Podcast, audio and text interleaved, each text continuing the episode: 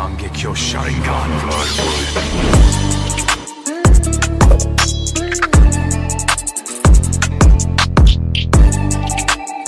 வணக்கம் ஆர்விபி உறவுகளே. ஒரு வழியா நாங்கள் சீசன் ஒன் சக்சஸ்ஃபுல்லி கம்ப்ளீட் பண்ணியிருக்கோம். ஸோ அதோட கியூ அண்ட் டே எபிசோட் தான் இன்னைக்கு பார்க்க போறோம். இது உங்க கோணன் ஆர்விபில இருந்து நம்ம கூட இப்போ நம்ம கழக தலைவர் இட்டாச்சி உச்சிகா இணைஞ்சிருக்காரு. Welcome Itachi. வணக்கம் கோணன். வணக்கம். கொஷின்ஸ் கேட்டவங்களுக்குலாம் ரொம்ப நன்றி. கொஷின்ஸ் அண்ட் ஃபீட்பேக் கலந்து கொடுத்துருக்கீங்க. பெரும்பாலும் நம்ம டிஸ்கார்ட் ஹோமிஸ் தான் நிறைய கொஷின்ஸ் அமைச்சிருக்கீங்க. அதை வந்துட்டு கொஞ்சம் லிசனர்ஸும் அமைச்சிருக்கீங்க. ரொம்ப நன்றி கேள்வி கேட்டவங்களுக்கு.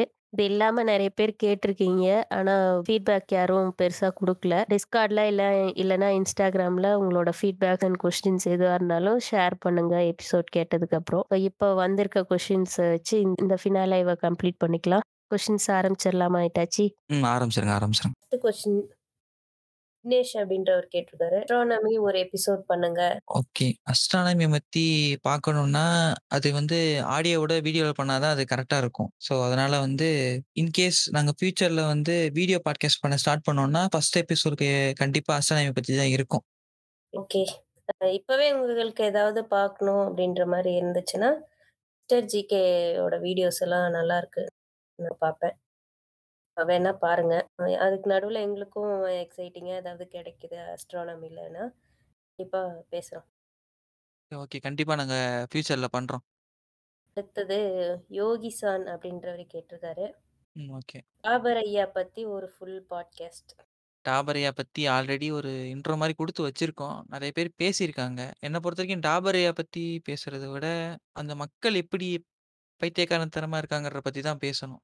ஏன்னா, அந்த ஆளு செத்து போன பத்தி பேசி, பேசி திருப்பி, திருப்பி என்ன சொல்றது? செத்த போனத திருப்பி, திருப்பி எத்தன வாட்டி தான் அடிக்கிறது? அந்த மக்களுக்கான ஒரு பேசினா தான் அவங்களுக்கு புரியிற மாரி இருக்கணும். இப்ப நான் அந்த மேகோமணி பேசியிருப்பேன். அந்த மாரி தான் திருப்பி இன்னொரு எபிசோட் பண்ணணும்னு பாத்துக்கிட்டு இருக்கேன். டைம் வரும்போது பண்ணலாம். உங்களுக்கு? இந்த மாதிரி இருக்கிறது அவரை புரிஞ்சு வச்சிருக்க விதம் அவங்க அதை ஃபாலோ பண்ற விதம் பத்தி தான் இன்னும் திரும்ப திரும்ப இன்னும் எவ்வளவு தூரம் முடியுமோ அவ்வளவு தூரம் பேச வேண்டியது இருக்கு ஏன்னா அது இந்த மாதிரி அவரை ஃபாலோ பண்ணிட்டு அந்த பசங்க வந்து இந்த மாதிரிலாம் சுத்திட்டு இருக்கிறது.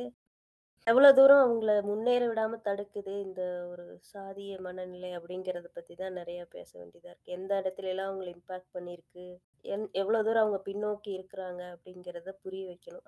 அதுதான் நம்ம முக்கியமாக பண்ண வேண்டியது இருக்கு. பண்ணுவோம். தொடர்ந்து பேசுறது தானே இதை பத்தி பேசுறது தானே வேலையே. அதான் பண்ணுவோம். கூடி சீக்கிரம் பண்றோம். அடுத்த கேள்வி யோகி சானே கேட்டிருக்காரு உங்களோட லெஃப்ட் ஐடியாலஜி மெயினா இவர் தான் இன்ஸ்பிரேஷன்னா யாரை சொல்லுவீங்க எல்லாரும் ஆன்சர் பண்ணுங்க ஓகே. எல்லாரும் ஆன்சர் பண்றீங்கன்னு கேட்டிருக்காரு. டீம்லயே இப்போதைக்கு 2 பேர் தான் ஆக்டிவா இருக்கோம். அதனால 2 பேர் ஆன்சர் பண்ணுன்னு கேட்டிருந்தா கேள்வி இன்னும் கரெக்ட்டா இருந்திருக்கும். சரி எனிவேஸ் கோன் ஃபர்ஸ்ட் சொல்லுங்க நீங்க.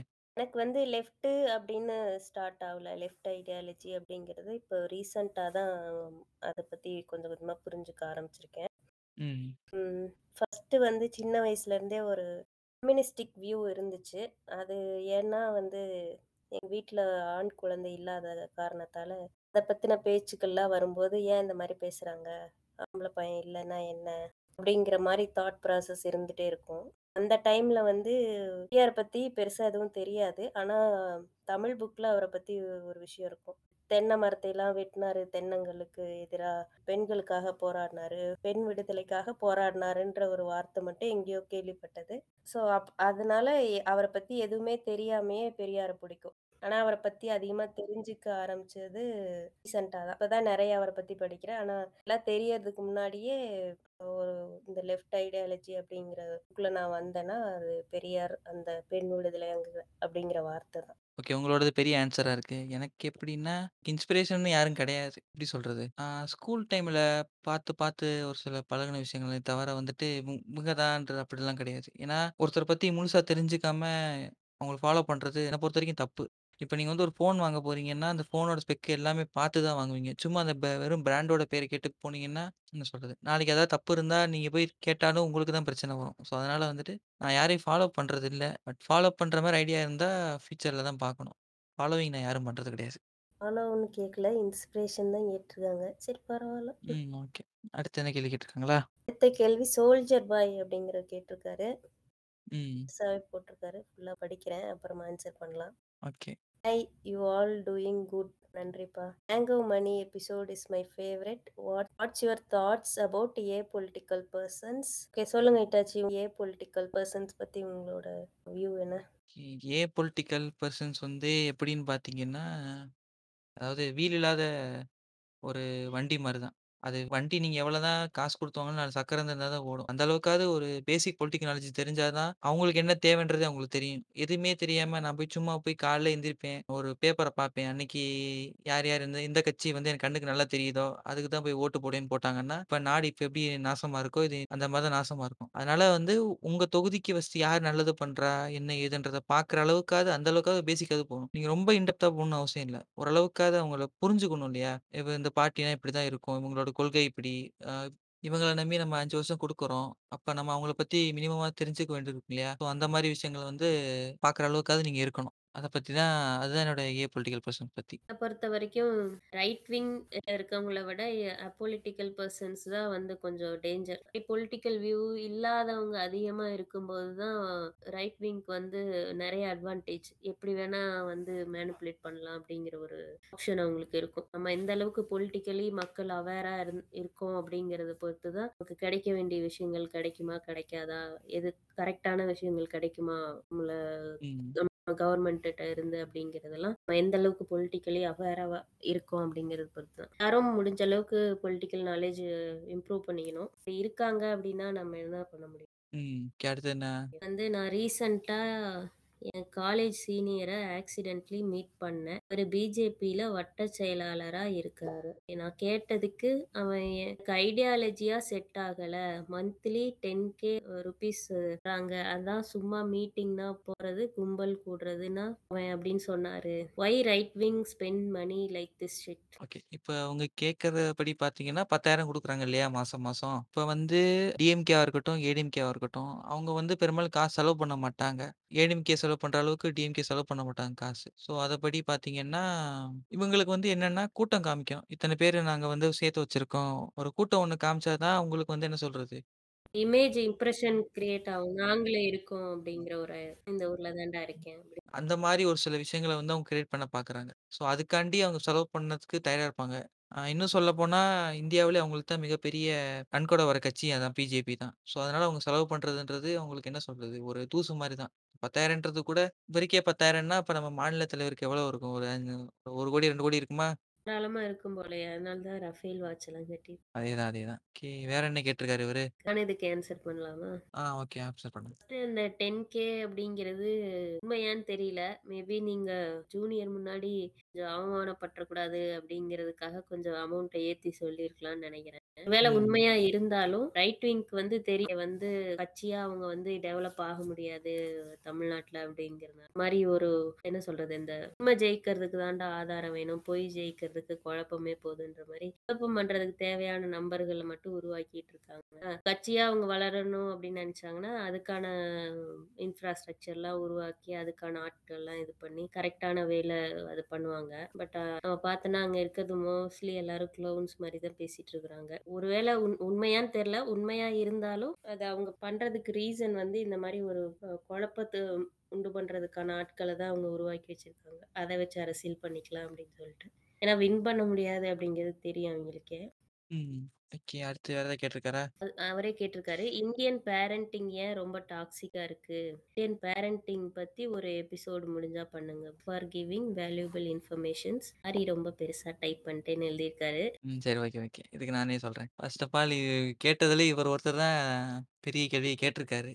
வேற யாரும் கேட்கல இதுவரைக்கும். அதுக்கு ஒரு நன்றிய போட்டுட்டு உங்க இட்டாச்சி ஏன் இந்தியன் பேரண்டிங் ரொம்ப டாக்ஸிக்கா இருக்கு 2 ரீசன் தான். ஒண்ணு எக்கனாமிக், இன்னொன்னு சோசியல். இது 2மே தான் காரணம். ஆ எக்கனாமிக் படி பார்த்தோம்னா, இப்ப ஃபாரின்ல இ அவங்களோட பாலிசிஸ் வேற, இந்தியால இருக்கிற பாலிசிஸ் வேற. இப்ப நம்ம ஃபாரின் எடுத்துக்கிட்டோம்னா, அவங்களுக்கு வந்து ஸ்கீம்ஸ் இருக்கு. நெறைய இது மக்களுக்கு திருப்பி வருது. அவங்க மக்கள் என்ன சொல்றது? கவர்மெண்ட்க்கு அவங்க குடுக்குறாங்க. கவர்மெண்ட் திருப்பி அவங்களுக்கு ஏத்த மாரி குடுத்துட்டு இருக்காங்க. அங்க வந்து பெரிய சேவிங்ஸ்லாம் அவங்க பண்ண மாட்டாங்க பெரும்பாலும். மத்த மத்த கண்ட்ரீஸ் இருக்கிறவங்கலாம். ஒரு சில கண்ட்ரீஸ் பண்ணுவாங்க. பெரும்பாலானவங்க பண்ண மாட்டாங்க. ஏன்னா கவர்மெண்ட்டே உங்களுக்கான தேவையான ஸ்கீம்ஸு, அ இன்னும் சொல்லப்போனா யூரோப்பியன் கண்ட்ரீஸ்லாம் போனோம்னா, உங்களுக்கு பேசிக்ஸ் நீட்ஸ் எல்லாமே ஃப்ரீயா கிடைச்சிருது. ஸோ, அதனால அவங்களுக்கு சேவிங்ன்றதும் கிடையாது. அதனால அவங்க வந்து என்ன சொல்றது? அவங்களுக்கு அந்த டென்ஷன் இருக்காது. நாளைக்கு என்ன பண்றது? நாளைக்கு நாளைக்கு நினைச்சு அவங்க ரொம்ப க கவலைப்பட மாட்டாங்க. அதனால அவங்களுக்கு வந்து பேரண்டிங்ன்றது கொஞ்சம் வித்தியாசமா இருக்கும். இந்தியா எடுத்துட்டோம்னா, எக்கனாமிக் படி பார்த்தோம்னா, நம்ம எல்லாமே டிபெண்ட் பண்ணி தான் இருக்கணும். இப்ப வந்து இவங்க பஸ்ஸே ஃப்ரீயா விட்டாலுமே, அதுவே நெறைய கான்ட்ரவர்சி தான் கிளப்புதே தவிர, ஒரு தெளிவானது இல்ல இன்னும் வரல. இன்னும் ஸ்டூடண்ட்ஸ்க்கே வந்து ஃபுல்லா பயன்படுதான்னா அதுவும் கிடையாது. ஸோ அவங்க வந்து இங்க வந்து இந்தியால பொறுத்தவரைக்கும் நெறைய பேர் மணி மைண்டடா சுத்திக்கிட்டு இருக்கோம். ஸோ அதுதான் ஒரு மெயினான காரணம் டாக்ஸிக்கா இருக்கிறது இது பண்ணாத, இது வாங்காத, இது செலவு பண்ணாத, நம்மளுடைய தேவைகள குறைச்சுக்க ஸ்டார்ட் பண்ணிடுறோம். அங்க தான் வந்து நெறைய பிரச்சனை வரும். இது ஒரு டாக்ஸிசிட்டிக்கு மெயினான காரணம். இன்னொன்னு என்னன்னா, இருக்க பேட்ரியார்க்கியல் மைண்ட் செட்டும், அதுக்கப்புறம் ஆதி பொறுத்து வர குடும்ப அமைப்புகளும். அந்த கஸ்டம்ஸு அதெல்லாம். ஒரு ஒரு டைம்ல வந்து ஜாயிண்ட் ஃபேமிலியா இருந்து, அதுக்கப்புறம் வந்து இப்போதான் கொஞ்சம் இண்டிபெண்ட் ஃபேமிலிஸா உருவா அதுவே அதிலேயே நெறைய உடன்பாடு இல்லாம இருப்பாங்க. ஜாயிண்ட் ஃபேமிலி தான் பெருசு அப்படின்னு சொல்லி குளோரிஃபை பண்ணிட்டு தெரிவாங்க இங்க வந்து அந்த என்னோட குழந்தை அப்படிங்கிறது என்னோ என்னோட உரிமை அப்படிங்கிற மாதிரி இங்க மைண்ட் செட்ல இருக்காங்க எல்லாரும். பேரண்ட்ஸ்னா நான் ஓவரா சாக்ரிஃபைஸ் பண்றாங்க. அதனால ஓவரா எக்ஸ்பெக்ட் பண்றாங்க. அவங்களோட லைஃப் டைம்ஸ் எல்லாம் ஸ்பெண்ட் பண்றது குழந்தை பிறந்தோடனே எல்லாத்தையும் அவாய்ட் பண்ணிட்டு, எல்லாமே கொ குழந்தை பிறந்துச்சா நான் இப்படிதான் இருக்கணும் இனிமே அப்படின்னு சொல்லிட்டு ஃபுல்லா எல்லாம் மாத்துறது. அப்புறம் அந்த குழந்தைக்கு சேவ் பண்றேன் அப்படின்னு சொல்லிட்டு ஒரு மூணு தலைமுறைக்கு சேர்த்து வச்சிடுறது அப்புறம் அடுத்த தலைமுறை என்ன பண்ணும்? சும்மா தான் உட்காந்து சாப்பிடும். அதனாலதான் அதனால தான் பிரச்சனை வருது. எபிசோட் தாராளமா பண்ணலாம். வேற வேற சு குடும்ப சூழ்நிலைகள்ல வளர்ந்தவங்கள வச்சு அவங்களோட ஒப்பீனியன் வச்சு பண்ணணும்னு நினைக்கிறோம். அதான் கரெக்ட்டா இருக்கும். இங்க கண்ட்ரோல் பண்ணணும் அப்படின்னு நினைக்கிறது ஒரு மெயின் ரீசன். ஸோ அதனால தான் வந்து பணம் சேர்த்து வச்சு எல்லா வசதியும் செஞ்சு குடுத்துட்டா, நம்ம சொல்றத கேட்டுட்டு இருப்பாங்க அப்படின்னு சொல்லி நம்புறாங்க பெற்றோர்கள். அது ஒரு main reason. Okay next question போயிடலாமா? ம். ஓகே. அடுத்து யார் கேட்டிருக்கா? அடுத்து யார் கேட்டிருக்காங்க அப்படின்னா, நம்ம செவ்வாழை டாக்ஸ்லேருந்து கோஹன் கேட்டிருக்காரு. 2 கொஸ்டின் கேட்டிருக்காரு. ம். Your topic selections are unique as others said. Contents discussed in the podcast are awesome. ரொம்ப நன்றிங்க செட்சுனா. ரொம்ப ரொம்ப நன்றி. அ ஃபர்ஸ்ட் கொஸ்டின் என்னன்னா, மோட்டோ ஃபார் ரோகுவம்சம். என்னாச்சு? மோட்டோல ஆரம்பிச்சீங்க. என்ன மோட்டோல ஆரம்பிச்சேன்னா, அ ரியாலிட்டிலேருந்து எஸ்கேப் பண்றதுக்காண்டி தான் ஆரம்பிச்சேன். அப்ப நான் ஸ்டார்ட் பண்ற டைம்ல எனக்கு வந்து என்ன சொல்றது, ஒரு மைண்ட் ஒரு பேலன்ஸே இருக்காது. திரிஞ்சுகிட்டு இருந்தேன். என்ன பண்றதுன்னே தெரியாம இருந்தது. டைம் ஒரு நாளைக்கு காலைல எந்திரிப்பேன். சும்மா திரிஞ்சுகிட்டு இருப்பேன். எனக்கு ஒரு இதே இருக்காது. இது ஸ்டார்ட் பண்ண பிறகு தான் எனக்கு லைஃப்ல ஒரு சில சேஞ்சஸ்லாம் வர ஆரம்பிச்சுச்சு. அந்த வகையில மோட்டோன்னு பார்த்தா, எஸ்கேப் ஃப்ரம் த ரியாலிட்டி. உங்களுக்கு நீங்க ஆரம்பிச்சிருந்தீங்கன்னா? நானும் கிட்டத்தட்ட இந்த மாரி ஒரு இதுதான். Escape from reality. அ மத்தவங்கள மாரி இருக்க முடியல. வேற என்ன பண்றது அப்படின்னு சொல்லி, கிட்டத்தட்ட 1 வருஷமா பாட்காஸ்ட் உலகத்திலேயே வாழ்ந்துட்டு இருந்ததுனால, மைண்டுக்குள்ள நெறைய கன்டென்ட் ஏறிடுச்சு. எல்லாத்தையும் இங்கேயே சொல்லணும்னா யாரும் இல்ல. நம்மளே சொல்லி வைப்போம். மூலமா ஒரு 10 பேரு க கேட்டு நம்ம இன்ஸ்டாகிராம் வந்தாங்கன்னா, அப்படியே ஒரு 10 பேரும் ஒரு ஃப்ரெண்ட் ஆயிரலாம் அப்படின்னு சொல்லிட்டு தான் நான் நினைச்சிட்டு இருந்தேன். ஓகே. அடுத்த கொஸ்டின் என்னன்னா, "We had planned an episode about programming languages earlier. Will you expand that into a series of ex episode even though our first collab did not work well?" First collab? எதுப்பா? இது நான் தான் பதில் சொல்லணும். அ அந்த programming episode வந்து நம்ம X expand பண்ணுவோம். கரெக்ட்டா அதுதான் பண்ணணும். அதுக்கு நெறையா டைம் ஒதுக்கணும். எப்படி நம்ம டெம்பிள் மெக்கிஸ் வந்து மெட்டா மெக்கிஸ் மாரி ஆரம்பிச்சாங்களோ, அதுக்கு போட்டியா நம்ம ஒரு போட்டி கழகத்த இங்க ஒண்ணு ஆரம்பிப்போம். விரைவில் ஆரம்பிப்போம். அது ஒண்ணும் பிரச்சனை இல்ல. டாரோகுவன் சொன்னா? ம். மெட்டா ரோகவம்சமா ஸ்டார்ட் பண்ணிற வேண்டியதுதான். அதே நேரத்தில லாஸ்ட்டு ஃபர்ஸ்ட்டு கொலாப் வந்து நல்லா தான் போச்சு. அவரு அப்ப நீங்க இல்ல. ஆக்சுவலா நீங்க வந்து ஃபினாலே பத்தி சொல்லிட்டு இருக்கீங்கன்னு நெனைக்கிறேன். ஃபினாலேல வந்து ஆடியோ குவாலிட்டி மோசமா இருந்திருக்கும். நீங்க கொஞ்சமாவது எடிட் பண்ணியிருந்திருக்கலாம். எடிட் பண்ணாம விட்டுட்டீங்க. அப்படியே தூக்கி தூக்கி போட்டதுனால, நான் பேசுனது எனக்கே கேட்கல. நானே நானும் கேட்டு பார்த்தேன். பண்ணுவோம். கண்டிப்பா பண்றோம். அடுத்தது நம்ம துண்டோ பீடி பாட்காஸ்ட்ல இருந்து ஆர்த்தர் மோர்கன் கேட்டிருக்காரு. சூப்பரா பண்ணிட்டு இருக்கீங்க எபிசோட்ஸ்லாம். Keep rocking. மேலும் வளர வாழ்த்துக்கள். ரொம்ப நன்றிங்க ஆர்த்தர். ரொம்ப ரொம்ப நன்றி. கொஸ்டின் இஸ் உங்க டீம்ல டோட்டலா எத்தன பேரு? ஓகே. என் டீம்ல வந்துட்டு 2+1 அந்த +1ன்றது இப்போதைக்கு தொத்திட்டு நிக்கிது. எப்ப விழுகுமா, நிக்குமான்னு தெர்ல. அது பிறகு பார்ப்போம். அடுத்த கொஸ்டின். இன்னும் டீம பில்ட் பண்ணணும்னு ஆசை இருக்கா? ஆசை இருக்குது. பட் அதுல என்ன பிரச்சனைன்னு பார்த்தீங்கன்னா, ஆடியோ எடிட்டிங் தெரிஞ்ச ஒரு ஆள் வேணும். தெரிஞ்சுச்சுன்னா, நான் ஒரு 5 பேர் நம்ம அ ஷினோபி பாட்காஸ்ட்ல 40 பேர் வச்சிருக்காங்களா, நம்ம ஒரு 100, 150 பேர் கூட வச்சுக்கலாம். ஒண்ணும் பிரச்சனை இல்ல. ஆடியோ எடிட்டிங் மட்டும் தெரிஞ்சா மட்டும் போதும். ஏன்னா, நான் மல்டி ட்ராக் பண்றதுக்குள்ளேயே பாதி உயிர் போயிட்டு வந்துருச்சு. எடிட்டிங் தான்ப்பா. எடிட்டிங் டேபிள்ல உட்கார்றதுக்கு ரெடியா இருந்தா வரலாம் தாராளமாக. எங்களால முடியல. யார் வேணாலும் வரலாம். அப்ளிகேஷன் ஓப்பன்ல தான் இருக்கு. எப்பனாலும் வரலாம், போலாம். வரலாம். ஆனா சீக்கிரம் போயிறாதீங்க. கொஞ்ச நாள் இருந்துட்டாவது போங்க. அதத்தான் நான் கேட்டுக்கிறேன். என்ன கேள்வி கேட்டிருக்காரா? உங்களோட ஃபேவரைட் பாட்காஸ்ட்? 3வது கொஸ்டினு. மீ, டிஎம்ஏ இல்லாம. முன்குறிப்பு எங்க பாட்காஸ்ட் நேம் கூட சொல்லலாம். கோச்சுக்க மாட்டோம். பீஸ். ஓகே. இப்ப நான் சொல்லிர்றேனே. ம் எனக்கு அதத் தவிர வேற யாருன்னா, ஆ நான் அவ்வளவா தமிழ்ல நான் இங்க நம்ம கம்யூனிட்டி பொறுத்தவரைக்கும் எல்லாரையும் நான் கேட்டேன். அது நான் வந்து ரேங்க் பண்ணி இது பண்ண விரும்பல. டிஸ்கிரிமினேட் பண்ண விரும்பல. ஆக்சுவலா நான் வந்துட்டு இத தாண்டி நீங்க பார்த்தீங்கன்னா, அ இங்கிலீஷ்ல நெறையா கேட்பேன். இங்கிலீஷ்ல மீன்ஸ் அந்த ரேடியோ டைப்ல பாட்காஸ்ட் நெறையா பண்ணிகிட்டு இருப்பாங்க. 11 ஹவர்ஸ், 12 ஹவர்ஸ்லாம். அது உட்காந்து கேட்பேன். அது நல்லாருக்கும். அ வேலை பார்க்கும்போது, மத்த நேரம் பார்க்கும்போது அது நல்லாருக்கும். மத்த எல்லா இடத்துலயும் கேட்டுருக்கேன். நல்லா தான் இருக்கும். உங்க இத நான் ரேங்க் பண்ணாம விட்டதுக்கு காரணம் வந்துட்டு என்ன சொல்றது?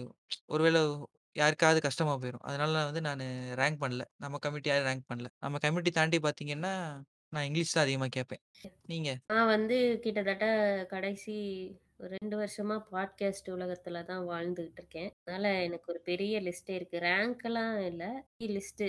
கம்யூனிட்டியில இந்த ரெண்டு பாட்காஸ்ட் இல்லாம பாத்தீங்கன்னா இப்ப வந்து என் ஃபோன்ல எதெல்லாம் கேட்டிருக்குன்னா எல்லாத்தையும் படிச்சுட்டு ஃப சுமி இல்லாம செவ்வாழை, வீர உச்சிகா, அப்புறம் எங்க பாட்காஸ்ட் அப்புறம் seems Raja, MBA meme school, சிராக்கு, கதைப்போமா வித் கார்த்திக், டாக்ஸ் இருக்கு.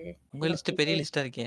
இது இல்லாம 1, 2 எபிசோட் கேட்டதெல்லாம் நெறையா இருக்கு. வேடிக்கை மனிதர்கள்னு ஒரு பாட்காஸ்ட் இருந்தது. ஃபுல்லா கேட்டேன். அதுக்கப்புறம் அவங்க போடுறதில்ல இப்போ. ஆ ரேண்டம் டாக்ஸ் இருக்கு. லோக்கல் ஒலி கூட இருக்கு என் லிஸ்ட்ல. ஒரு 4, 5 எபிசோட் கேட்டுருப்பேன் அவங்களுது. ஃபேவரைட்னா இதெல்லாம் தான். ரிப்பீட்டடா இது எல்லாமே கேட்பேன். எம்பிஏ, பூமர் டாக்ஸு, கதைப்போமா வித் கார்த்திக், அப்புறம் சீம்ஸ் ராஜா இதெல்லாம் ரெகுலரா கேட்பேன். அப்புறம் நம்ம வியூபி, செவ்வாழை இல்லாம இதெல்லாம் ரெகுலரா ஓகே, ஓகே. அடுத்து யாரு இருக்கா? அடுத்து வந்து நம்ம தெமாரி கேட்டிருக்கிறாங்க. ம். ஆர்விபி டீம் பாட்காஸ்ட் எல்லாம் நல்லா போகுது. உங்க எல்லா டாபிக்கும் டாபிக்ஸும் இன்ட்ரஸ்டிங்கா இருக்கு. டாச்சி ம். And Konan combo super. ரொம்ப நன்றி தெமாரி. ஓகே. அப்பார்ட் பரவால்ல. ஃப்ரம் ஒரு எபிசோட் தான் சேர்ந்தே பண்ணியிருக்கோம்.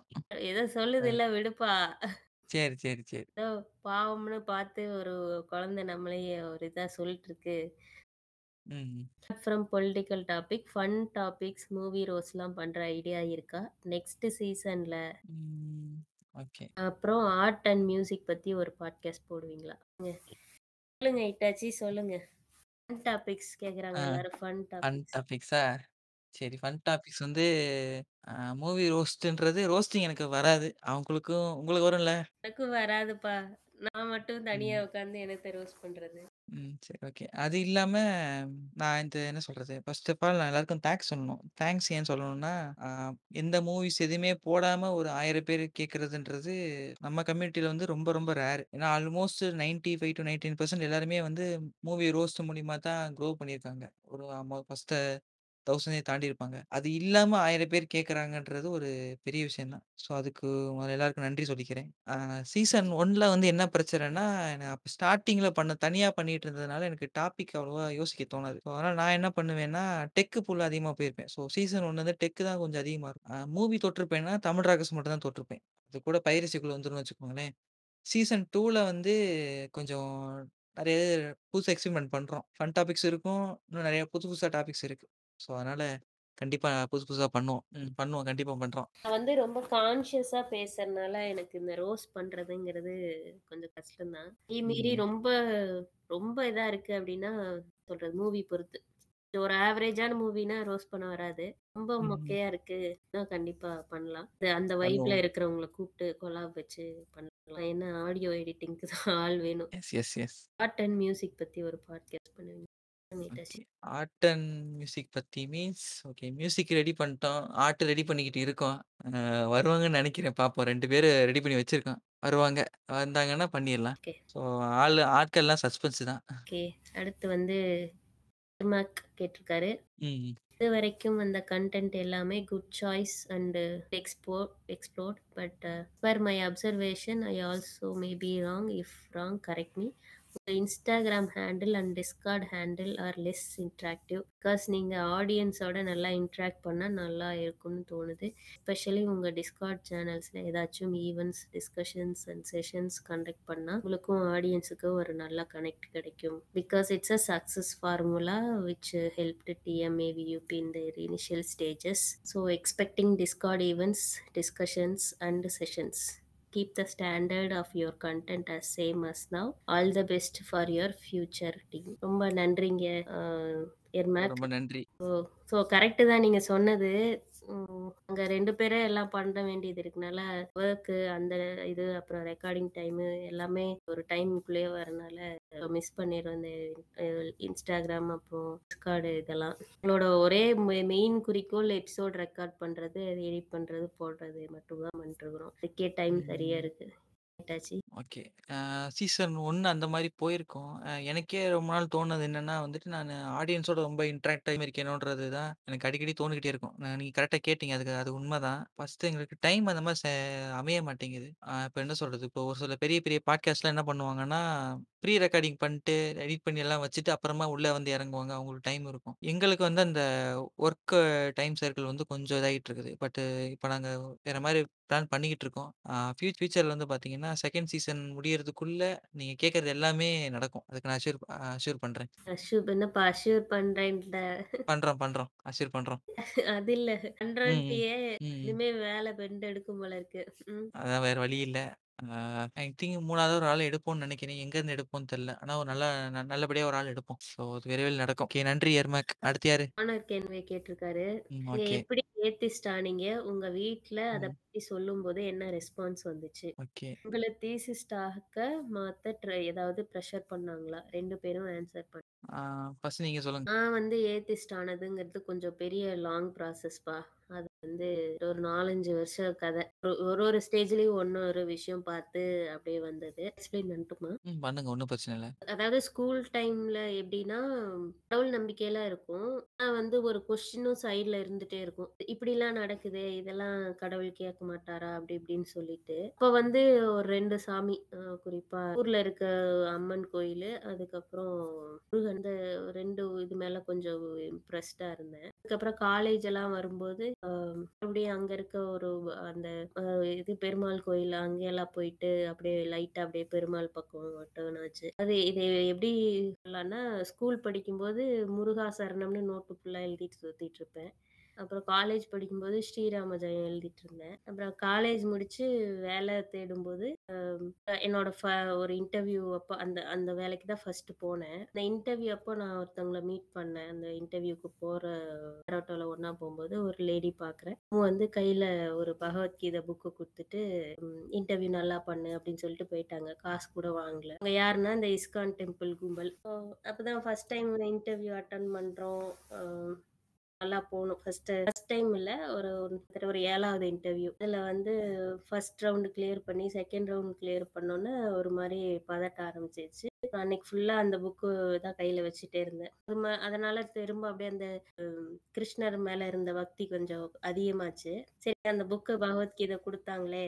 எடுத்து படிப்போம் அப்படின்னு சொல்லி படிக்கும்போது முதல் பக்கத்திலே ஃபர்ஸ்ட் பக்கமோ ரெண்டாவது பக்கமோ பெண்கள் திரர்கள் எல்லாம் கீழானவர்கள் அப்படின்னு சொல்லி ஒரு எக்ஸ்பிளனேஷன் இருந்துச்சு. இப்படியே மூடி வச்சிட்டேன் அந்த புக்கை இந்த இதை வந்து நம்ம ப படிக்க படிச்சு ஒன்றும் மன தேவையில்லை அப்படின்னு சொல்லிட்டு. அப்புறம் வந்து சரி கடவுள் அப்படி சொல்லியிருக்க மாட்டாரு கிருஷ்ணர் வந்து அப்படி சொல்லியிருக்க மாட்டாரு. இந்த விளக்கம் எழுதுனவன் அப்படி எழுதியிருப்பான். ஏன்னா பாட்டு வந்து சான்ஸ்கிரிட்லயும் ஹிந்தி அப்புறம் தமிழ் மூணுல இருக்கு. அதெல்லாம் எப்படி நம்ம அதை வந்து இந்த விளக்கம் எழுதினவர் வந்து இந்த மாதிரி இன்டர்பிரேட் பண்ணியிருப்பாரு சமாதானப்படுத்திட்டு அந்த கடவுள் நம்பிக்கை இருந்துட்டு தான் இருந்துச்சு. அதுக்கப்புறம் நிறைய கோயிலுக்கெல்லாம் போ பெரிய பெரிய கோயிலுக்கெல்லாம் போயிட்டு அங்க அப்படியே வெயிட்டிங்ல ரொம்ப நிக்கிறது அந்த இதெல்லாம் கொஞ்சம் இதா கடுப்பாச்சு. இந்த மாதிரி ஒரு கேள்வி இருந்துட்டே இருக்கும். இல்ல ஏன் அப்படிலாம் நடக்குது? சொல்லிட்டு இந்த மாதிரிலாம் சொல்ல ஒரு ஸ்டேஜ்ல என்னாச்சுன்னா ஒரு ஆபீஸ்ல இருக்க ஒருத்தர் வந்து ஒரு வெள்ளசங்கி வந்து என்னையும் ஒரு வெள்ளசங்கியா மாத்த முயற்சி பண்ண ஈவெண்ட்ல வந்து ஃபுல்லா கம்ப்ளீட்டா எல்லா நம்பிக்கையும் உடைஞ்சு வந்து அப்பவே வந்து சைட்ல கொஞ்சம் கொஞ்சம் அந்த பெரியார் பத்தின விஷயங்கள்லாம் ஃபேஸ்புக்ல படிச்சுட்டே இருந்தேன். இல்ல இதுவும் நடந்துட்டே இருந்தது. அப்படியே இந்த பக்கம் தாவிட்டேன் எங்க வீட்ல வந்து இப்படி எப்படி எடுத்துக்கிட்டாங்க அப்படின்னா வீட்ல சொல்லிட்டே இருப்பேன். நான் அப்பப்போ என்னென்ன படிக்கிறேனோ என்னென்ன எதையெல்லாம் நான் வீட்ல நடந்துட்டே தான் இருக்கும். வந்து இந்த மாதிரி ஒரு வெள்ளை சங்கி இப்படிலாம் சொன்னாரு. அந்த மாதிரி பகவத்கீதையில அந்த மாதிரி போட்டிருக்கு. அந்த மாதிரி விஷயங்கள்லாம் பேசுவோம். எதுவுமே டிவியில பாக்குறது நியூஸ் பாக்குறது மாதிரிலாம் பேசுவோம். அப்புறம் நான் கொஞ்சம் கொஞ்சமா ஃபுல்லா அப்படியே பெரியார் பத்தி திராவிடம் பத்தி எல்லாம் நிறைய தெரிஞ்சுக்க ஆரம்பிச்சோன்னே எங்க அம்மாவையும் அதையெல்லாம் கேட்க வச்சு கேட்டு கேட்க வைக்க ஆரம்பிச்சு யூடியூப்ல அந்த மாதிரி விஷயங்கள்லாம் ஃபுல்லா அந்த மாதிரி வீடியோஸா பார்க்க வச்சு, அப்புறம் ஒரு ஒரு கட்டத்துல வந்து எங்க அம்மாவே வந்து என்ன "நீ தான் பெரியார் கட்சியில சேர்ந்துட்டியே, நீ தான் பெரிய பெரியார் கட்சியில சேர்ந்துட்டேன்னு சொல்ற அளவுக்கு எங்க அம்மாவே என்ன அப்சர்வ் பண்ணி அந்த மாதிரி புரிஞ்சு தீசிஸ்டா மாத்தலாம் முயற்சி பண்ணல. ஆனா அவங்க வீட்டுல என்ன பூஜை பண்ணாலும், கோயிலுக்கு போனாலும் எல்லாம் கூப்பிட்டு தான் போவேன். தான் அதெல்லாம் பண்ணணும். அதனால பெருசா எங்க வீட்ல என்ன வெள்ளிக்கிழமைனா கோயிலுக்கு போறது, இல்லைன்னா ஏதாவது ஒரு வருஷம் வருஷம் இந்த பழனிக்கு போறது, தீபாவளி, பொங்கலுக்கு பூஜை பண்றது வீட்ல.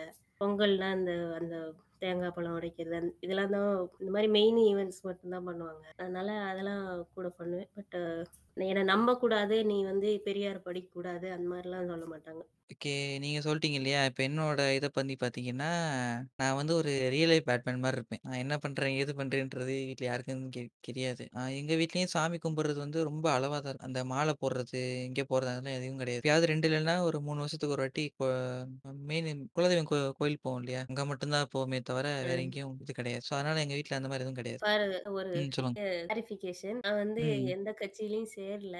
ஆனா அப்படியே ம். பொட்டு வைக்காம அந்த மாரிலாம் சுத்திட்டு இருந்தனால, எங்க அம்மா வந்து அடிக்கடி திராவிடம் பேசுறதுனால அப்படி சொல்ல ஆரம்பிச்சுட்டாங்க. கருப்பு ட்ரெஸ் போட்டா. உடனே பெரியார் கட்சி, வைக்கலைன்னா உடனே கிறிஸ்டியன், முஸ்லீம் ஆயிட்டியா? இல்ல பெரியார் கட்சியில இருந்தா கூட பொட்டு வைக்கலாமே அப்படின்னு சொல்லிட்டு கிண்டல் பண்ணிட்டுருப்பாங்க. இந்த ரெக்கார்ட் நான் எந்த. கட்சியிலயும் உறுப்பினர்லாம் கிடையாது. நானும் கிடையாது, அவங்களும் கிடையாது. அதனால தான் நாங்க தினகரன் ஆஃபீஸே போட்டோம். ஞாபகம் வச்சுக்கோங்க. அடுத்த கொஸ்டினுக்கான கேள்வி இது. இந்த பாட்காஸ்ட் ஸ்டார்ட் பண்ணும்போது எப்படி தோணுச்சு? உடனே ஆ. எப்படி ரெக்ரூட் பண்ணீங்க? அண்ட் ஃபியூச்சர்ல அதர் ம். மெம்பர்ஸ் ஜாயின் பண்ணுவாங்களா? 3 கொஸ்டின் ஓகே. இதுக்கு நான் மட்டும் தான் பதில் சொல்லுவேன். நீங்க சொல்லுங்க. ஓகே. என் ஓகே. என்ன பதில்ன்னு பார்த்தீங்கன்னா, ஆ அது ஆல்ரெடி நான் ஸ்டார்ட்டிங்லயே சொல்ட்டேன். ஆ ஃபர்ஸ்ட்டு கொஸ்டின் ஃபர்ஸ்ட்டு கேட்டிருக்கீங்க இல்லையா? அதுக்கு வந்து ஃபர்ஸ்ட்டு ஆரம்பிக்கும்போது என்ன தோணுச்சுன்னா, ஆ 100 பேராவது கேட்பாங்களான்னு தோணுச்சு ஃபர்ஸ்ட்டு எனக்கு. நான் என்ன என்னோட கணக்கு என்னன்னு பார்த்தீங்கன்னா, 50 எபிசோட் பண்ணோம். ஒரு எபிசோட் 2, 2 பேர் கேட்டாலும், கரெக்ட்டா 50வது எபிசோட்ல வந்து 100 பேர் கேட்டுருவாங்க. அதுதான் என்னோட ஃபர்ஸ்ட் ஐடியாவா இருந்துச்சு. அப்படிதான் ஃபர்ஸ்ட் தோணுச்சு. அ அது என்ன கணக்கு? இந்த கணக்கு மட்டும் எனக்கு எக்ஸ்பிளைன் பண்ணு. அதாவது ஒரு எபிசோட் 2 பேர் கேட்பாங்களாம். 50 எபிசோடு. ஆ 2 பேர் கேட்டாங்கன்னா 50 பேர். அதாவது ஃபர்ஸ்ட் ம். ஃபர்ஸ்ட் எபிசோடு கேட்ட 2 பேரும் அடுத்த எபிசோடு கேட்க மாட்டாங்க. நான் வந்து என்ன சொல்றது, ஒரு கெ ஒரு நப்பாசை. 50 50 போட்டுருவோம். அப்ப நமக்கு என்ன ஏதுன்னே தெரியாதுல்ல. இப்படிதான் யூஸ் பண்ணணும், இப்படிதான் இது பண்ணணும்னு தெரியாது இல்லையா? அதனால டைரக்ட்டா வந்துட்டு ஒரு 50 எபிசோட் போட்டுருவோம். டக்கு டக்கு டக்குன்னு போடுறோம். எல்லாத்தையும் 2, 2 பேர் கேட்கறாய்ங்க. 100 மொத 100 போடுறோம் அவ்வளோதான். அந்த ஐடியால தான் இருந்தேன். இங்க வந்த பிறகு ஓரளவுக்கு வந்து அ எனக்கு வந்த என்னது ரெஸ்பான்ஸ் எல்லாமே ஓரளவுக்கு எல்லாமே அவுட் ஆஃப் 100டே எல்லாமே வந்து பாசிட்டிவா தான் இருந்துச்சு. ஸோ அதனால அதுக்குள்ள 1000 தாண்டிடுச்சு. அதுவும் நல்லது தான். சீசன் 1 முடியும்போது 1000 தாண்டாதான்னு யோ யோசிச்சுக்கிட்டு இருந்தேன். 1000 சாரி ஏதோ ஒரு புண்ணியத்துல 1100 தாண்டிடுச்சு. என்னதான் ஏத்திஸ்ட்டா இருந்தாலும் அதுதான் வரும். ம். இல்ல அது அதுக்காண்டி தான் 2 வாட்டி சொன்னேன். கட் ஆயிரும். திவ்யா, நான் வேற ஃபன் பண்றோம்னு நெனச்சு எல்லாத்தையும் கட் பண்ணாதப்பா. இதுலயும் கன்டென்ட்ட மட்டும் வைக்காத. ஃபன்னா பேசுறதெல்லாம் வையி. ம். சரி, சரி. அப்ப தான் முடிஞ்ச வரைக்கும் கரெக்ட்டா பேசிட்டேன்னா. எடிட்டிங் ஒர்க் இருக்காது. அப்படி அதான் ஏதோ ஒரு புண்ணியத்துல ஓடிக்கிட்டு இருக்குது. 1000 தாண்டி ஓடிக்கிட்டு இருக்குது. பார்ப்போம். எனக்கு தெரிஞ்சு சீசன் 2க்குள்ள ஒரு 500 தாண்டிரும்னு நெனைக்கிறேன். அடுத்த எய்ம் 1500 தாண்டணும். அதான் என்னோட அடுத்த. வாழ்த்துக்கள். அடுத்த கொஸ்டின் வந்து ரொம்ப இன்ட்ரஸ்டிங்கான கொஸ்டின். இது வந்து எப்படி நடந்துச்சுன்னா, ரொம்ப ஃபாஸ்டஸ்ட்டான இன்டர்வியூ ப்ராசஸ். எப்படி நடந்துச்சுன்னு பார்த்தீங்கன்னா, ஒரு நாள் ரேண்டமா விசில இருக்கும்போது வந்தாங்க. ரெக்ரூட் பண்ணிட்டீங்களான்னு கேட்டாங்க. நான் வந்து கொஸ்டின அரை குறையா படிச்சுட்டு, ஆ பண்ணியாச்சு, பண்ணியாச்சுன்ட்டேன். அப்புறமா கொஸ்டின போய் முழுசா பார்த்துட்டு, அ பதிரடிச்சு போய் ஆள கூப்ட்டு, ஆ கேட்கும்போது தான் சேர்ந்துக்கிறேன்னாங்க. சரி என்ன ஏதுன்னு நானும் ஒரு 10 ஒரு ப 30 செகண்ட் யோசிச்சிருப்பேனா? ம். ஆ கரெக்ட்டா 30 செகண்ட் யோசிச்சுட்டு, யூ ஆர் முடிச்சாச்சு. வேற எதுவும் கேட்கல. என்ன பண்றீங்க? என்னன்னு எதுவுமே கேட்காது. அப்புறமா கொஞ்சம் கொஞ்சமா டைம் எடுத்து டைம் எடுத்து தான் இது பண்ண ஆரம்பிச்சோம். ரெக்ரூட் ப்ராசஸ் வந்து ரொம்ப ஈஸி. இவங்கள வந்து ஒரு ஒரே 2 நிமிஷத்துல ரெக்ரூட் பண்ணிட்டேன். ஒரே கேள்விதான். ம். எப்ப சொல்லுங்க. ஜாயின் பண்ணுவீங்க? ம். அதேதான். எப்ப ஜாயின் வேலை முடிச்சாச்சு. ஃபியூச்சர்ல அ அதர் மெம்பர் ஜாயின் பண்ணுவாங்களா? ஓகே. இதுக்கு வந்து என்ன சொல்லணும்னா, யாராவது வந்தீங்கன்னா, வர விருப்பப்பட்டவர்கள் இருந்தா தாராளமா வரலாம். 5 பேர்னாலும் சரி, 10 பேர்னாலும் சரி. ஆனா வர்றவங்க ஆடியோ எடிட்டிங் மட்டும் பக்காவா கத்துக்கிட்டு வாங்க. எனக்கு அது போதும். அதுதான் நாங்க கேட்டுக்கிட்டு இருக்கோம். ம். கொஸ்டின் இருக்கா? அடுத்தது வந்து இசுனா இட்டாச்சி அண்ட் கோனன் உங்க பாட்காஸ்ட் நான் ரீசென்ட்டா தான் கேட்க ஆரம்பிச்சிருக்கேன். எல்லா எபிசோடும் ம். கேட்கலனாலும் கேட்ட வரைக்கும் எல்லாம் நல்லா பண்ணியிருந்தீங்க. என்னோட okay. First question to Itachi. நீங்க ம். ஏன் ஒரு காமாவே பேசுறீங்க? இதுக்கு ஏதாச்சும் ரீசன் இருக்கா? இதுக்கு பதில் சொல்லுங்க ஃபர்ஸ்ட். சொல்லுங்க இட்டாச்சி சொல்லுங்க. சரி. இது வந்து இனிமே கட்சி ஆ தான் பேச ம். கத்தி கத்தி பேசணும்னா சீமான் மாரி தான் பேசணும். சீமான் மாரி பேசணும்னா நல்லா ஓடி போயிருவீங்க. சரி ஓகே. அ இந்த கொஸ்டினுக்கு ஆன்சர் எப்படின்னு பார்த்தீங்கன்னா, அ காமா இருக்கேன்றேன்னு எனக்கு கரெக்ட்டா தெரியல. நான் என்ன சொல்றது? நான் வந்து அ இன்ட்ரோவர்ட்லயே வந்து ஒரு முத்துன ஸ்டேட். அந்த மாரி ஆள் நானு. அப்பா, இதுக்கு வேணா நான் பதில் சொல்லிடுறேன். நான் தான் ம். வந்து ஒரு பெரிய இன்ட்ரோவர்ட் நெனச்சுட்டு வந்து இந்த டீமுக்கு வந்தேன். ரோகு வம்சம்னு ம். வச்சிருக்காங்களே, மிகப்பெரிய பாட்காஸ்ட்டா இருக்கும். அந்த டீம்ல ஆ ஓகே. ம். ஓகே. ஃபீமேல் பாட்காஸ்டர் வேணும்னு வேற ரெக்ரூட் பண்றாங்களே அப்படின்னு சொல்லிட்டு, இந்தா பாவம் இந்த பையன் தனியா உட்காந்து சைலன்ட்டா பேசிட்டு இருந்தாப்புல. ம். பேசுறதே அப்படிதாங்க இஸ் இஸ்னா. அவர்ட்ட இருந்து பேச வைக்கிறது. தான் இன்ட்ரோவர்ட் நெனச்சா, இவரு என்ன விட பெரிய. இன்ட்ரோவர்ட்டா இருக்காரு. Number one introvert. ஓகே. இது பத்தாதுன்னு ஒரு பெரிய அடிலாம் வாங்கிட்டேன். அதனால அப்படியே அமைதியாயிட்டேன். நம்ம பேசி ஆல்ரெடி பேசி பேசியே நக்கிட்டு போயிருச்சு. அதனால நான் அமைதியா இருக்கிறது எனக்கு ரொம்ப நல்லது. அதனால அமைதியா இருக்கேன். முன்னாடி ம். சொல்லுங்க. அடிய பத்தி விசாரிச்சு நான் ஒரு எபிசோட் பண்றேன். ம். ஓகே. கண்டிப்பா பண்றேன். இன்னும் அந்த அடிய பத்தி நான் இன்னும் விசாரிக்கல. அ கொஞ்சம் சில நாள் ஆகட்டும் அப்படின்னு சொல்லிட்டு வை அடுத்த கொஸ்டின் அது பண்ணலாம். இஸ்னாவோட. ம். ம். Next question for Konan. ம். கோனனுக்கு பா ஏற்கனவே பாட்காஸ்ட்ல பேசணும்னு ஆசை இருந்துச்சா? இல்ல இ இட்டாச்சி உங்கள கான்டாக்ட் பண்ணாரா? அப்படின்னு கேட்டிருக்காரு. ம். ம். ஆமாங்க இசுனா. எனக்கு பாட்காஸ்ட் பண்ணணும்னு ஆசை இருந்துச்சு. நானாவே தனியா ஒண்ணு பண்ணி கழட்டிடலாம் அப்படின்லாம் பிளான் பண்ணிலாம் வச்சுட்டுருந்தேன். பட் அதில் நிறைய ஆடியோ எடிட்டிங்லாம் பெரிய சிக்கலாக இருக்கும்னு எல்லாரும் புலம்பிட்டு இருந்ததை கேள்விப்பட்டேன். அதனால தான் சரி ஏற்கனவே இருக்க டீமில் போய் பேசிட்டு மட்டும் வந்துடலாம் அப்படின்னு சொல்லிட்டு, நான் தான் அ இட்டாச்சிய கான்டாக்ட் பண்ணேன். ஸ்டேல் பத்திரிசிங்கா வந்து மாட்டிக்கிட்டேன். இங்க வந்தா தான் தெரியுது, நீங்களும் ஆடியோ எடிட்டிங் பண்ணணும் அப்படின்ட்டாரு இட்டாச்சி. ஓகே. எஸ். பண்ணுவோம் இந்த அளவுக்கு அப்படின்னு சொல்லிட்டு தங்கிட்டேன் இங்கேயே. யார் கான்டாக்ட் பண்ணான்னு கேட்கறாங்க. நான் தான் கான்டாக்ட் பண்ணேன். நான் பார்த்தேன் உங்களோட போஸ்ட் ஒண்ணு. ஃபீமேல் பாட்காஸ்டர் வேணும் அப்படின்னு சொல்லிட்டு. போட்டு ரொம்ப நாள் கழிச்சு தான் ஒரு நாள் விசில ரெக்ரூட் பண்ணிட்டீங்களா? இன்னும் ஓப்பனிங் இருக்கா? அப்படின்னு சொல்லிட்டு. அதானே அரைகுறையா கொஸ்டின் கேட்டு மாறி மாறி பதறிடுச்சு. ஆள கூப்பிட்டு சேர்த்தாச்சு. என்ன தெரியணும்? என்ன என்ன ஐடியாலஜில இருந்தா எடுத்துப்பீங்க? அப்படின்னு சொல்லி. கேட்டேன். வந்தா மட்டும் போதும் அப்படின்னு சொல்லி எடுத்துக்கிட்டாரு இட்டாச்சி. வேற என்ன பண்றது? ஆள் வேணுமே. அப்புறம் வந்து கடைசியா ஒண்ணு. இது கொஸ்டின் இல்ல ஃபீட்பேக்கு. என்னன்னா உங்க. பாட்காஸ்ட் நல்லா இருக்கு. பட் எனக்கு பெர்சனலா என்ன தோணுதுன்னா, கொஞ்சம் எனர்ஜெட்டிக்கா இருந்தா நல்லா இருக்கும்னு தோணுது. அதுக்குன்னு தேவையில்லாம. காமெடி பண்ண சொல்லல. தட்ஸ். ஆல் கைஸ் அது வராது. அது வராது. அது காமெடி வராது. Upcoming season. அதாங்க அந்த. எனர்ஜெட்டிக்கா, காமெடியா, ஃபன்னா அதுவா வரட்டும் அப்படின்னு சொல்லிட்டு தான் நான் வெயிட் பண்ணிட்டுருக்கேன். ஒரு வர ஒரு ம். வைப்ல நாங்க டைம் எடுக்கும். கொஞ்சம் செட் ஆகட்டும் அப்படின்னு சொல்லி பண்ணிட்டுருக்கேன். வரும், வரும். அ சீசன் 2 நீங்க நெனச்சத விட ஒரு ஸ்டெப் அ பெருசா தான் இருக்கும்னு நெனைக்கிறேன். நெறைய பிளானிங் மண்டைக்குள்ள ஓடிக்கிட்டு இருக்கு. அது எவ்வளோ எக்ஸிக்யூட் ஆகும்னு தெரியல. எக்ஸிக்யூட் ஆ கரெக்ட்டா ஆயிருச்சுன்னா, நல்லா போயிரும். அப்புறம் அடுத்த கொஸ்டின் போலாம். நோபடி. அப்படின்னு சொல்லி ஒருத்தர் கேட்டிருக்காரு. ஓகே. உங்க podcast information is very useful to me. Mango Mani. பாட்காஸ்ட்ல சொன்னத வச்சு ஒரு பிஎம்கே காரன் டிபேட் பண்ணா. Still. Not accepting the point how to explain this to these things to him.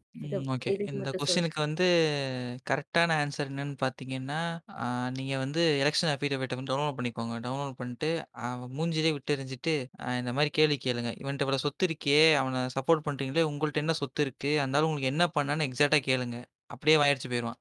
அதுதான் அதுக்கான ஆன்சர். அடிப்படையா ஒரு கொஸ்டின் இருக்கு. எல்லா சாதி தலைவர்களுமே வந்து சாதி கட்சி நடத்துறவங்களுமே வந்து பெர்சனல் பெனிஃபிட் இல்லாம பண்ண மாட்டாங்க. அதான் புரிஞ்சுக்கணும். இது வந்து கொஞ்சூண்டு அறிவு இருந்தா கூட சிந்திச்சோம்னாலே புரிஞ்சிரும். எல்லாமே. தெரிஞ்சுக்கணும். டேட்டா வைஸ் தெரிஞ்சுக்கணும்னு அவசியம் இல்ல. இவன் ஏன் இத பண்றான்? ஒண்ணுமே இல்லாமயா நமக்கு இதெல்லாம் பண்ணிருப்பான். அதான் ஒண்ணுமே. பண்ணல அந்த மக்களுக்குங்கிறத புரிஞ்சுக்கிறதுக்கு கொஞ்சம் சிந்திச்சாலே போதும். அடுத்த கொஸ்டின் போலாம்.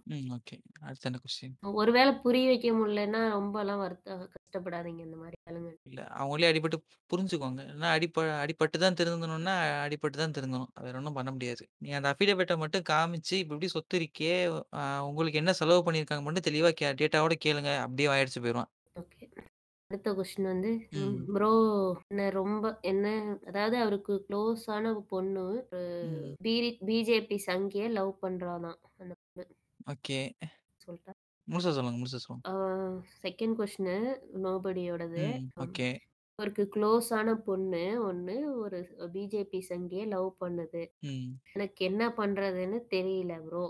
ம். ஓகே. பிஜேபிக்காரன் பேக்வர்ட் ஐடியாலஜியோட இருக்கான். கரெக்ட்டா அந்த ம். பொண்ணு கிட்ட சொன்னா, என்ன பாய் ஃப்ரெண்ட் என் பாய் ஃப்ரெண்ட் பத்தி என்ன தெரியும்னு ம். சொல்றா. Can you say the okay. Solution to save the girl from the Sanghi? நான் அந்த ம். பொண்ண கண்டுக்காம விட் answer these அ. questions.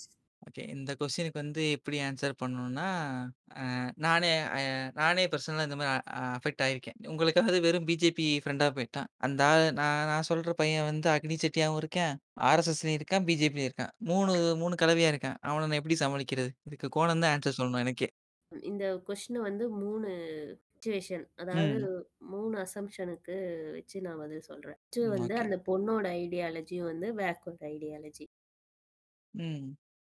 இல்ல அந்த பொண்ணு வந்து பேக்வர்டா இல்ல அப்படின்னா, அவளுக்கு வந்து இந்த அப்பொலிட்டிக்கல் எந்த ஐடியாலஜியும் கிடையாது. அவளோட பாய் ஃப்ரெண்ட் அவள எப்படி நடத்தணுங்கிறதுல தெளிவா இருக்கா. அத மட்டும் அவன்கிட்ட இருந்து எக்ஸ்பெக்ட் பண்றா. அது கரெக்ட்டா இருந்துச்சுன்னா, ஓகே ஃபைன். 3வது வந்து அந்த பொண்ணோட ஐடியாலஜி லெஃப்ட்டா இருந்தாலும், ஐடியாலஜி பத்தி கவலைப்படாம அவன எப்படி தன்னோ சொல்றது? அவங்களோட ரிப் ம். ரிலேஷன்ஷிப்ப எப்படி ஹேண்டில் பண்றதுங்கிற லெவல்ல தெளிவா இருக்கா. அவன் வெளியில என்ன பண்ணாலும் பிரச்சனை இல்லன்ற மாரி இருக்கா அப்படின்னா, அப்படின்றதுக்கு ரீசன் சொல்லிடுறேன். ஃபர்ஸ்ட்டு வந்து. பொண்ணுங்க எல்லாமே வந்து ஒரு ஃபார்வர்ட் திங்கர் தான் பார்ட்னரா எக்ஸ்பெக்ட் பண்ணுவாங்களான்னா கிடையாது. ஏன்னா ஒரு பொண்ணே வந்து பிற்போக்குத்தனமான பெண்கள்லாம் இருக்க தான் செய்றாங்க. ஒரு. பிற்போக்குத்தனமும், இன்னொரு பிற்போக்குத்தனமும் ஒண்ணு சேர்ந்து அவங்களுக்குள்ள 2 பேரும் அதுக்கு ஒத்து போய் இருந்தாங்கன்னா, அப்படின்னாலும் அந்த ரிலேஷன்ஷிப் கரெக்ட்டா தான் போகும். இல்ல தான். இன்னொரு டைப்பா பொண்ணுங்க இருப்பாங்க. எப்படின்னா, ஐடியாலஜி பத்திலாம் கவலைப்பட மாட்டாங்க. அவள எப்படி ம். நடத்துறான் அவன் அப்படின்றதுக்கு. இப்போ வெளியில வந்து என்னதான் பேக்வர்டா பே பேசினாலும், இந்த சங்கிகள் வந்து வீட்டுக்கு வீட்டுக்கு போனாங்கன்னா, அவங்க ஒய்ஃப், அவங்க girl friend, partner what whoever it is. அவங்க என்ன சொல்றாங்களோ, அதுபடி அவங்க அவங்கள வந்து ரொம்ப கம்பல் பண்ணி எதுக்குள்ளயும் இது பண்ணாம, அவங்க சொல்ற மாரி நடந்துப்பாங்க. ம். ஓகே. அவங்க வந்து ஒரு அரசியல் ஐடியாலஜி அது இதுன்னு எதுனா பேசலாம். வீட்டுக்கு போனா, ம். அந்த பொண்ணுக்கு அவ என்ன தேவையோ அத செஞ்சு குடுத்துட்டு கம்முனு பிரச்சனைய வி இல்லன்னா என்ன மாரி அவ ரியாக்ட் பண்ணுவா அப்படிங்கிறத பொறுத்து அது மாறும். ம். அவளோட ரியாக்ஷன்ஸ் ஹேண்டில் பண்ண முடியாதுன்னா, ஓகே அத எப்படியோ இருக்கட்டும் அப்படின்னு சொல்லி விட்டுருவாங்க. அது டைப் பொண்ணுங்க எப்படின்னா, அவங்களுக்கு என்ன வேணும் அப்படிங்கிறது அவங்களுக்கு தெரியும். என்னோட ஐடியாலஜி தனிப்பட்டது. நான் வந்து ம். ம் என்னோட பார்ட்னரை எப்படி வந்து மேனிப்புலேட் பண்ணுமோ அப்படி பண்ணிக்குவேன்.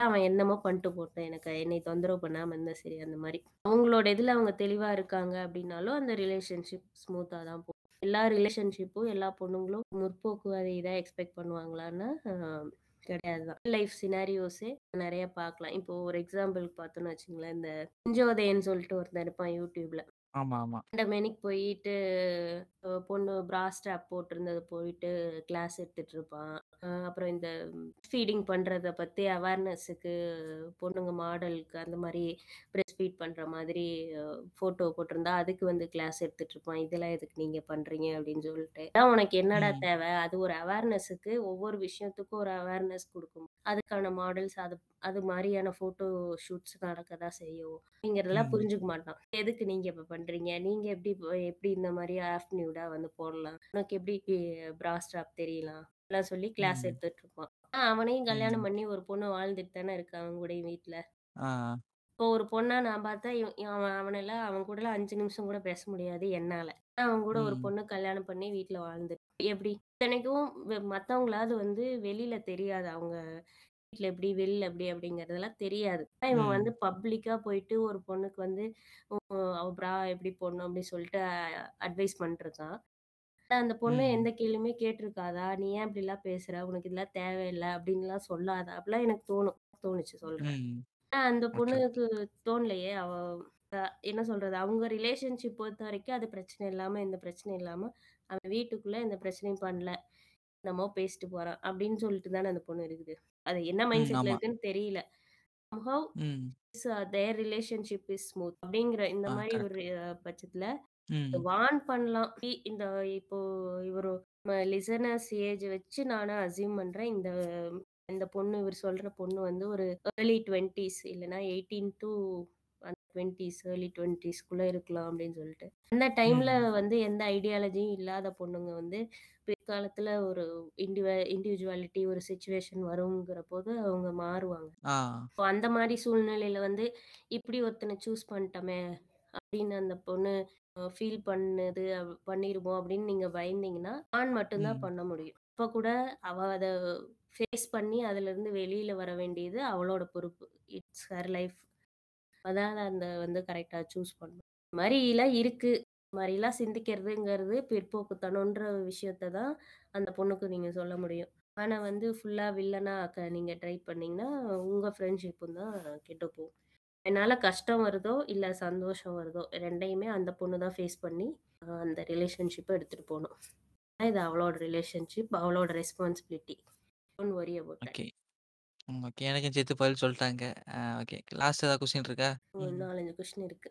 இல்ல, இல்ல. இவரு இவரோட லாஸ்ட் கொஸ்டின் ஏதாவது இருக்கா? இருக்குதா? இல்ல அவ்வளோதான். 2 கொஸ்டின் தான். ம். ஓகே. அடுத்து.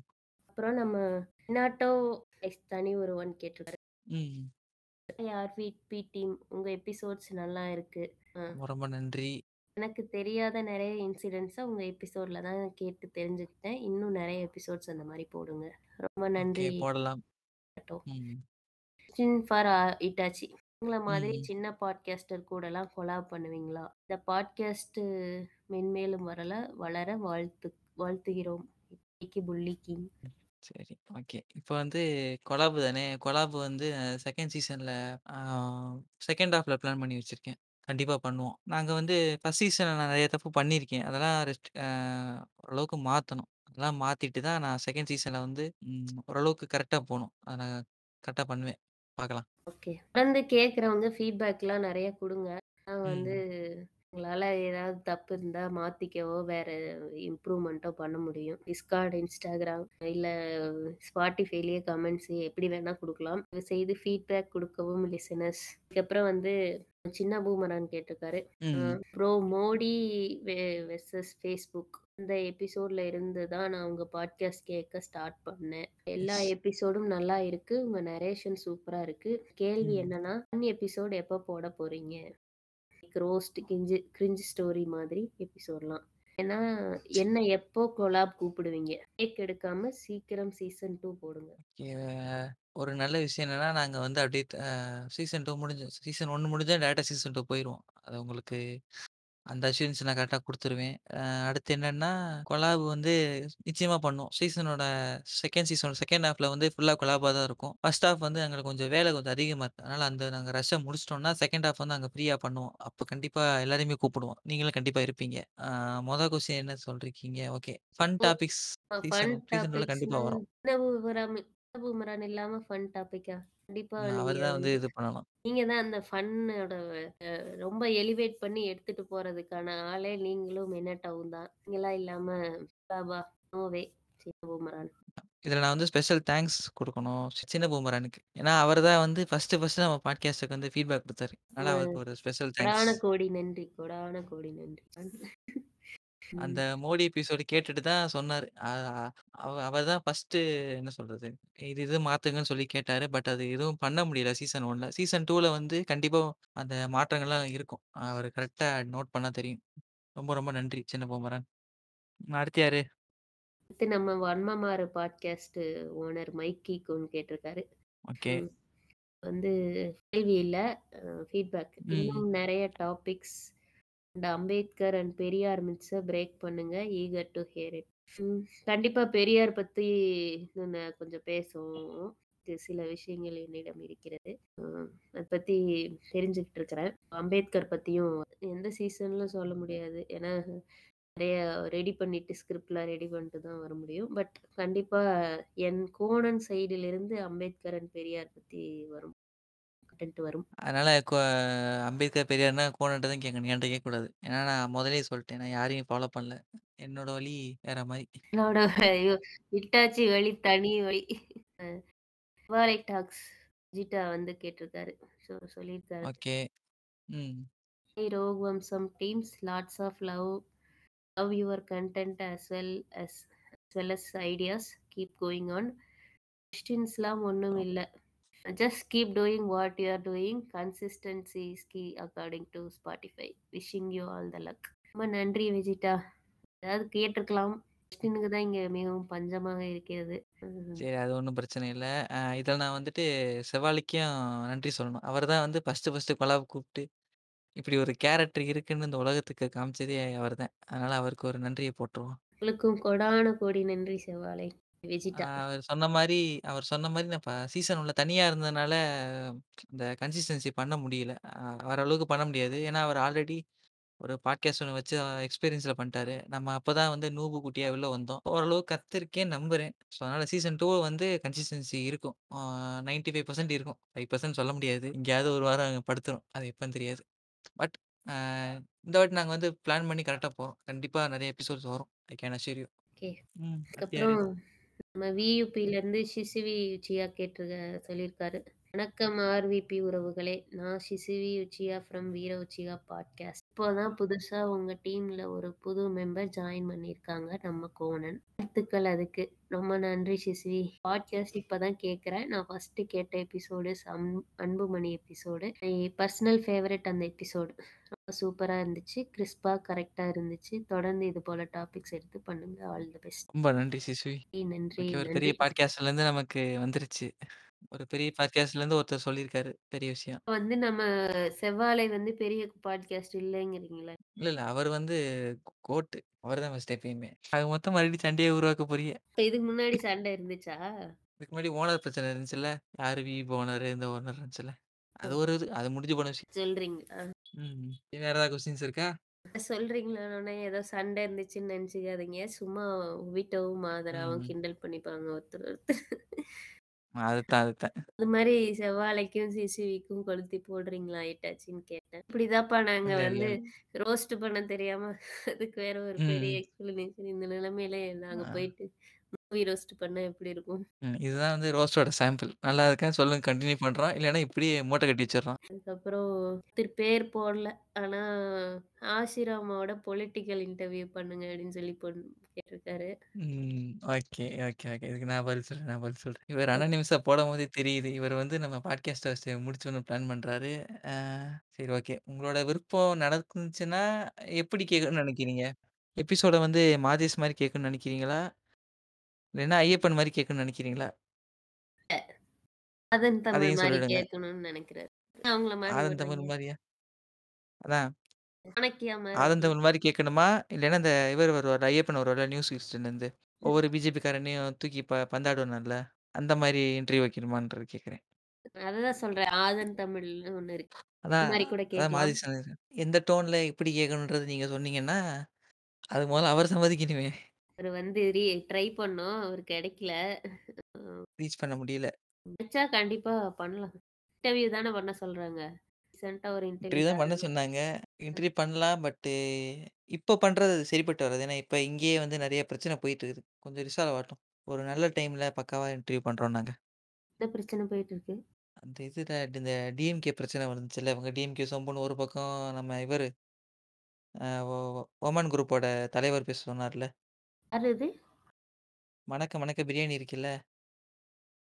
ஆ. ஓ! ஸோ அந்த பிரச்சனைலாம் முடியட்டும்.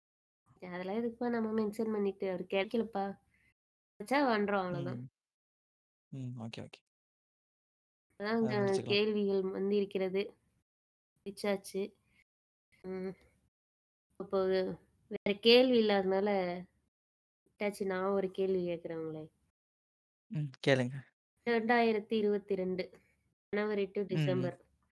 லைஃப்ல ஓகே. நடந்தத அப்படியே ஒரு குட்டி சம்மரியா என்ன கத்துக்கிட்டீங்க? அப்படின்றத 2023க்கு என்ன எடுத்துட்டு போக போறீங்க? அப்படிங்கிறத குட்டி சமாரி மாதிரி சொல்லிருங்க. ஓகே. 2022 வந்து 2 ஹாஃபா பிரிச்சுக்கலாம். மொதல் ஆறு அடுத்த ஆறு மொதல் ஆறு வந்து வெறும் அடி மட்டும் வாங்கிட்டு இருந்தேன். ஒன்றும் விளங்காத மாதிரி இருந்துச்சு. செகண்ட் ஹாஃப் எப்போ பாட்காஸ்ட் ஸ்டார்ட் பண்ணேனோ, அப்பயிலேருந்து ஓரளவுக்கு அ என்ன சொல்கிறது ஓரளவுக்கு என்ன சொல்கிறது 0 இல்லாம ஒரு 1 ஸ்டெப்பாவது லைஃப் முன்னேறி இருக்கு. இப்போ ஓரளவுக்கு ஒரு கம்பெனில வேலை ஓரளவுக்கு நல்ல வேலை கிடச்சிருக்கு இன்னும் கொஞ்சம் நெறைய இது பார்க்கணும். ம். இது நல்லா என்ன சொல்றது? மொத 6 மாசம் என்னைய பார்த்தீங்கன்னா, நான் ரொம்ப மோசமா இருந்தேன். இப்ப பரவால்ல. அ ரொம்ப இம்ப்ரூவ் ஆயிருக்கேன். அ கொஞ்சம் சோஷியலைஸ் ஆக ட்ரை பண்ணிக்கிட்டு இருக்கேன். இன்னும் ட்ரை பண்ணிட்டு தான் இருக்கேன். அது எப்ப ஆகும்னு எனக்கு தெரியல. ஆனா முன்ன இருந்ததுக்கு இப்ப நான் பரவால்ல. இது என்னுடைய ஒரு டிரான்ஸ்ஃபர்மேஷன் சொல்லலாம். 23ல வந்து இன்னும் கொஞ்சம் லைஃப்லயும் சரி, பெர்சனல் லைஃப்லயும் சரி, இங்க இந்த லைஃப்லயும் சரி 2மே வந்து ஓரளவுக்கு அ ஒரு பெரிய கட்டத்துக்கு எடுத்துட்டு போணும்னு நெனச்சுக்கிட்டு இருக்கேன். அதுதான் என்னோட மோட்டோவா இருக்கு. வாழ்த்துக்கள். ம். ஓகே. உங்களுக்கு நான் கேள்வி கேட்கிறேன் இப்ப. ம். கேளுப்பா. ம். ஆ முதல்ல நான் கூப்பிடும்போது உங்களுக்கு என்ன தோணுச்சு? பாட்காஸ்ட் கூப்பிடும்போது. ஆனா, நான் ஆக்சுவலி வந்து ம். பெரிய டீமு நம்ம போய் உட்காந்துக்கலாம். ஏதாவது ஒரு எபிசோட் குடுத்தாங்கன்னா பேசலாம் அப்படின்னு. எந்த எந்த எந்த பாட்காஸ்ட்ல? இதுதான் ரோகவம்சம் தான். ஓ! இது பெரிய டீமா? இதான்டா அப்படிதான்ப்பா நெனச்சு வந்தேன். ம். அதுதான் கேட்டேன். பரவால்ல. என்ன ரெக்யர்மென்ட்டு உங்களோட ம், ம். ஐடியாலஜி என்ன என்ன பேசணும்னு எதிர்பார்த்துட்டு வந்தேன். ஏதாவது ரைட் விங்கா இருந்தீன்னா அப்படியே எஸ்கேப் ஆயி ஓடிடலாம் அப்படின்னு நெனச்சேன். ஆக மொத்தம் பாட்காஸ்ட் கேட்காம தான் உள்ள வந்திருக்கீய. நல்லது, நல்லது. பாப்பேன். வெ வெஜிடா, ம். ம். ஷிசிவின்னு அப்ப வியூபி சர்வர்ல தான் வாழ்ந்துகிட்டு இருந்தேன். ம். ம். அப்படிதான் ஒரு நாளு அதனால இன்ஸ்டாகிராம்ல அவங்க ஸ்டோரீஸ் எல்லாம் பாப்பேன். எ ம், ம். நெறைய எபிசோட்லாம் இப்போ ஸ்டோரிலாம் ஷேர் பண்ணிருப்பாங்க. ஓகே. அப்புறம் இச்சிராக்கு பாட்காஸ்ட்லேருந்து ஒரச்சிமாரு தான் ஒரு நாள் உங்களோட போஸ்ட்ட வந்து எனக்கு ஷேர் பண்ணாரு. ஃபீமேல் பாட்காஸ்ட் ரெக்ரூட்டிங் அப்படின்னு சொல்லிட்டு. இப்போ வந்து நான் யோசிச்சுட்டு இருந்தேன். தனியா போலாமா? டீமுக்கு போலாமா? அப்படின்னு சொல்லிட்டு. உண்மையிலே பேசலாமா? இதெல்லாம் நமக்கு தேவைதானா? அப்படிலாம் சொல்லி யோசிச்சு பல்வேறு யோசனைகள்ல இருந்தனால, நான் எடுத்துக்கல. ஒரு 1 வாரமோ, ம். 2 வாரமோ கழிச்சு, ஓகே கேட்டு பார்ப்போம். இது வரைக்கும் ம். பேசுவோம். முடியலைன்னா என்ன காசா பணமா? அப்படின்னு சொல்லிட்டு அப்புறம் தான் கேட்டேன். Okay, okay. ம். வேற ஏதாவது? ம். நியூ இயர் பிளான்ஸ் என்ன ஹிட்டாச்சி? சொல்லுங்க. ஃபியூச்சர் பிளான்ஸா? ஆ நியூ இயர் ம். செலிப்ரேஷன். நம்ம வந்து இப்போ ஓகே. நியூ இயர் 31 தேதி செலிப்ரேஷனா? ரெக்கார்ட் பண்றோங்க. ம். இன்னைக்கு நைட் என்ன பண்ண போறீங்க 12 மணிக்கு? 12 மணிக்கு தூங்கிருவேன். இதெல்லாம் ஒரு பதிலாயா? பாருங்க மக்களே, இப்படிதான் இந்த பையன் பதில் சொல்லுவாப்ல. அவன் வந்து எப்படி நாங்க கிரிஞ்சு ஸ்டோரிலாம் சொல்றது? இப்போ கிரிஞ்சு ஸ்டோரி சொல்ல சொன்னீங்கன்னு வச்சுக்கங்களேன், இந்த மாரி இப்படி வந்துச்சு. அத கூட வந்து கிறிஸ்பா வந்து கன்டென்ட் மட்டும் தான் இருக்கும். ஆமா என்னைய வந்து ஆ நான் கொஸ்டின் கேட்கிறேன். என்னோட இதுவரைக்கும் எந்தெந்த எபிசோட் நீங்க கேட்டிருக்கீங்க? வந்து யூடியூப் கேட்டிருக்கேன். ஓகே. இருந்துச்சு. அது ரொம்ப பிடிச்சிருந்துச்சு. அதுக்கப்புறம் மேங்கோ ம். மணின்னு கேட்டேன். அதுக்கப்புறம் ஓகே. வந்து ஹாலோவின் கேட்டேன். ம். அப்புறம் என்ன கேட்டேன்? ஆப்பிள் இன்னும் கேட்கல. ஓகே. அப்புறம் நம்ம 2 பேரும் சேர்ந்து பண்ணது கேட்டேன். ம். தினகரன் எபிசோடு. ஓகே. ம். கிளாஸ் பாலிடிக்ஸ் இன்னும் கேட்கணும் கேட்கணும். நல்லது. அப்புறம் அவ்வளோதான். ம். பரவால்ல. ஆக்சுவலா இதெல்லாம் நடந்தது பாட்காஸ்ட்குள்ள வந்த பிறகு இல்லையா? சொல்லுங்க, சொல்லுங்க. உண்மதான். ஒத்துக்கிட்டு தான் ஆகணும். என்ன பண்றது? ம். பரவால்ல. அதானே கொஸ்டின் எனக்கு. ஓகே. ஃபீட்பேக் குடுங்க. என்ன எல்லாரையும் ஃபீட்பேக் கேட்குறீங்களே, ஒரு டீம்மேட்டா என்னோட ஃபீ என்ன பத்தின ஒரு ஃபீட்பேக் குடுங்க. பத்தி மக்களுக்கு. தெரியப்படுத்துங்க. ஓகே. இவங்க வந்து எப்படி சொல்றது? நான் வந்து நான் ஃபர்ஸ்ட்டு ஒரு மெம்பர் வச்சிருந்தேன். அந்த மெம்பர் வந்து கொஞ்சம் கழுத்து இருக்கிற மாரி போயிருச்சு. நான் அப்புறம் வேணான்னு தான் இருந்தேன். அப்புறம் சரி எடுப்போம்னு சொல்லி எடுத்தேன். பட் நான் நெனச்சத விட அவங்க வந்து ரொம்ப என்ன சொல்றது? ஒரு எந்துவான பெர்சன். அ அந்த வகையில எனக்கு வந்து கொஞ்சம் ஓரளவுக்கு ல லக்கான பெர்சன் தான் அவங்க. இவங்க வந்த பிறகு தான் எனக்கு அந்த 1000 தாண்டிச்சு நெறைய விஷயம் நடந்துச்சு. அ தொடர்ந்து 3 எபிசோட் நான் போட்டேன். அதுக்கு முன்னாடி தொடர்ந்து நான் 2 எபிசோட் கூட போட்டதில்ல. இவங்க வந்த பிறகு தான் ஒரு 3 எபிசோட் போற அளவுக்கு போச்சு. அவங்கள பத்தி ஃபீட்பேக் பார்த்தீங்கன்னா இவங்க நெறைய பேசுறாங்க. என்ன மைக் மட்டும் தான் கொஞ்சம் கொஞ்சம் சொதப்பும். அத மட்டும் கொஞ்சம் திருத்திக்கிட்டாங்கன்னா, 18 டேஸ்ல என் தல கொஞ்சம் பாரம் இறங்கும். அது மட்டும் தான் பார்க்க வேண்டியதா இருக்கு.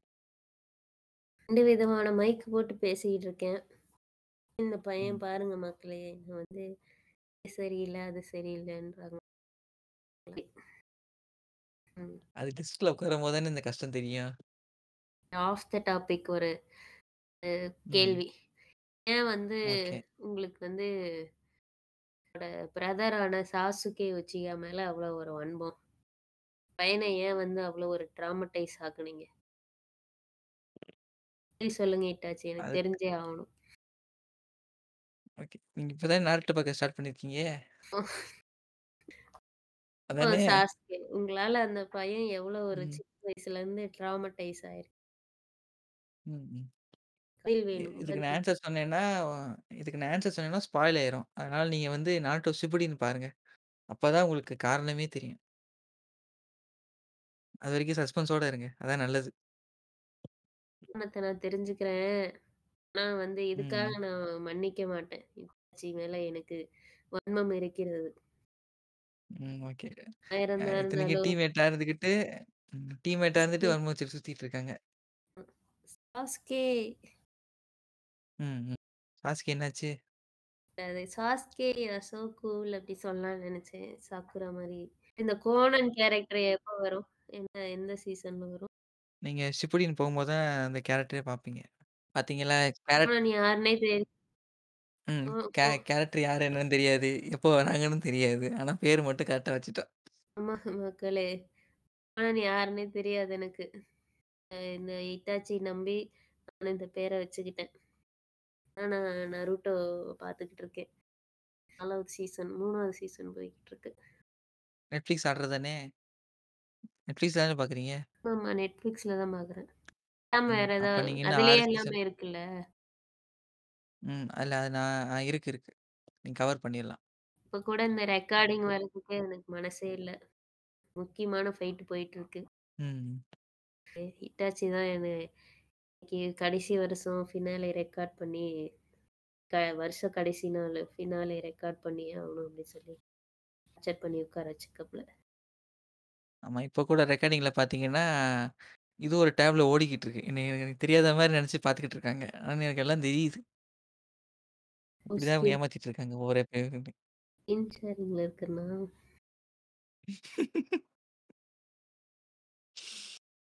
Oh my God! இப்படிதான் வந்து போயிட்டு இருக்குது பார்த்துக்கோங்க. அப்புறம் உங்களுக்கு வேற ஏதாவது என்னிடம் கேள்வி இருக்கிறதா? சி. வேற என்ன கேள்வி இருக்குது? ம். ஓகே. ஆ எப்ப நம்ம டீம் வந்து அடுத்து 2கே போகும்னு நெனைக்கிறீங்க? 2கேவா? ம். இப்போ ஒரு எபிசோட் போட்டிருக்கோமா? ஆமா. அடுத்த வாரம் ஃபினாலே போடுவோமா? ஆமா. அதுக்கு அடுத்து ஒரு 2 எபிசோட் இருக்குல்ல. ஆ அதெல்லாம் வந்து பிளானிங்ல போயிட்டு இருக்குது. நெறையா புதுசு புதுசா எபிசோட் இருக்கும். உங்களுக்கு அ எல்லா இதையும் நாங்க தொடுவோம். போன வாட்டி டெக்கு தான் டாமினேட் ஆச்சு. பட் சீசன் 2ல வந்து எல்லாமே கவர் பண்ற மாரி தான் ஐடியால இருக்கு. அ நெறைய பேர் அதான் சொல்லியிருக்காங்க. ஸோ அதனால நாங்க வந்து உங்கள் வழியில் நாங்கள் சீசன் 2 நடத்துறோம். இதுல வந்து ஃப் இந்த வாரம் ஃபினாலே வந்துரும். இந்த வாரம் ம். சீசன் 2 வந்துரும். சீசன் 2ஓட ம். 2வது எபிசோட்லேருந்து 3வது எபிசோடுக்குள்ள 2கே அடிச்சிருவோம்னு நான் கணிக்கிறேன். ஓகே. நல்லது நடந்தா பார்ப்போம். என்ட்ட ஏதாவது கேட்க வேண்டியது இருக்கா? கேட்கணும். ம். கேளுங்க. ஒரு எபிசோடா போட்டுக்கலாம். நான் ஒரு விஷயத்த விசாரிக்கணும்னு சொல்லிட்டு இருந்தேன்ல ஃப்ரெண்ட்ஸ். அத தான் விசாரிக்கணும். அத வச்சு இந்த பையன்ட்ட இருந்து ஒரு கன்டென்ட் மில்க் பண்ணலாம். அது நாளைக்கு வேண்டாம் அப்படின்னு சொல்லி முடிவு பண்ணி ஃபினாலேவை இதோட முடித்துக் கொள்கிறோம். ரொம்ப ரொம்ப நன்றி. கொஸ்டின் கேட்டவங்க, இல்ல கேட்கணும்னு நெனச்சு மறந்தவங்க, இல்ல பார்த்துட்டு போனவங்க, எல்லாருக்கும் ஒரு நன்றிய போட்டுறோம். நீங்க பாட்காஸ்டாவது கேட்கறதே பெரிய விஷயம் தான். கொஸ்டின் கேட்கறது இன்னும் பெரிய விஷயம். ஆமா. உங்களை நம்பி இவ்வளோ கொஸ்டின்ஸ் அனுப்பிச்சிருக்கீங்க. இதுல முக்காவாசி நம்மளோட டிஸ்கார்ட் ஹோமீஸ் தான். ம். லிசனர்ஸ் வந்து கொஞ்சம் அ டைம் எடுத்து கொஞ்சம் ஃபீட்பேக், கொஸ்டின்ஸ் ஏதாவது ஷேர் ஆமா அப்புறம் ஒருத்தர் கமெண்ட் பண்ணியிருந்தாரே. ஸோ அவருக்கும் கூட என்னது? பதில் சொல்லிடலாம் இதுலயே. ஓகே. என்ன கொஸ்டினு? புரியாம ஒண்ணு ஸ்டோரியில போட்டிருந்தேன். ஐயோ! அதுவா? ம். தளபதி. ஏதாவது ஒண்ணு ஆ தல, தளபதியா? அத பத்தி என்ன சொல்றது?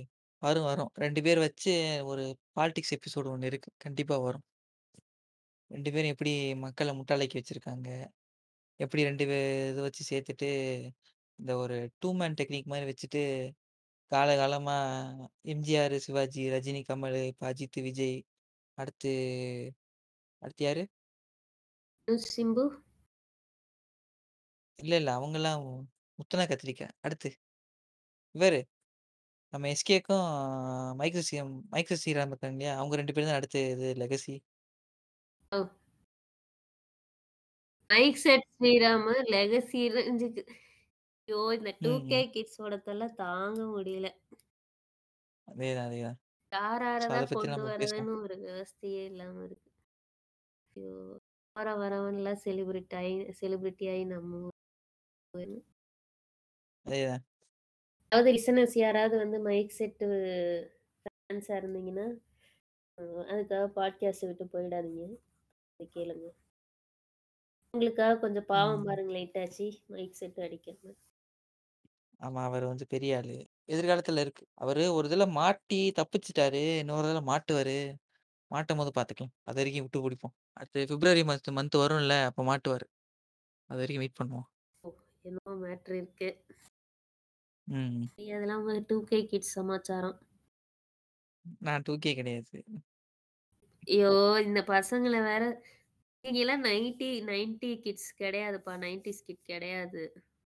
டிவ் 2கே கிட் தயவுசெய்து ஒத்துக்கொள். இல்ல, இல்ல. அ 2கே கிட்டுக்கு ஒரு 1 1/2 வருஷம் தள்ளி இப்ப முன்னாடி வந்துட்டேன். 2கேல கிட்டா தானே இருந்த. பேபியா தான் இருந்த. ஆமா, ஆமா. சரி அதனால 2கேயா?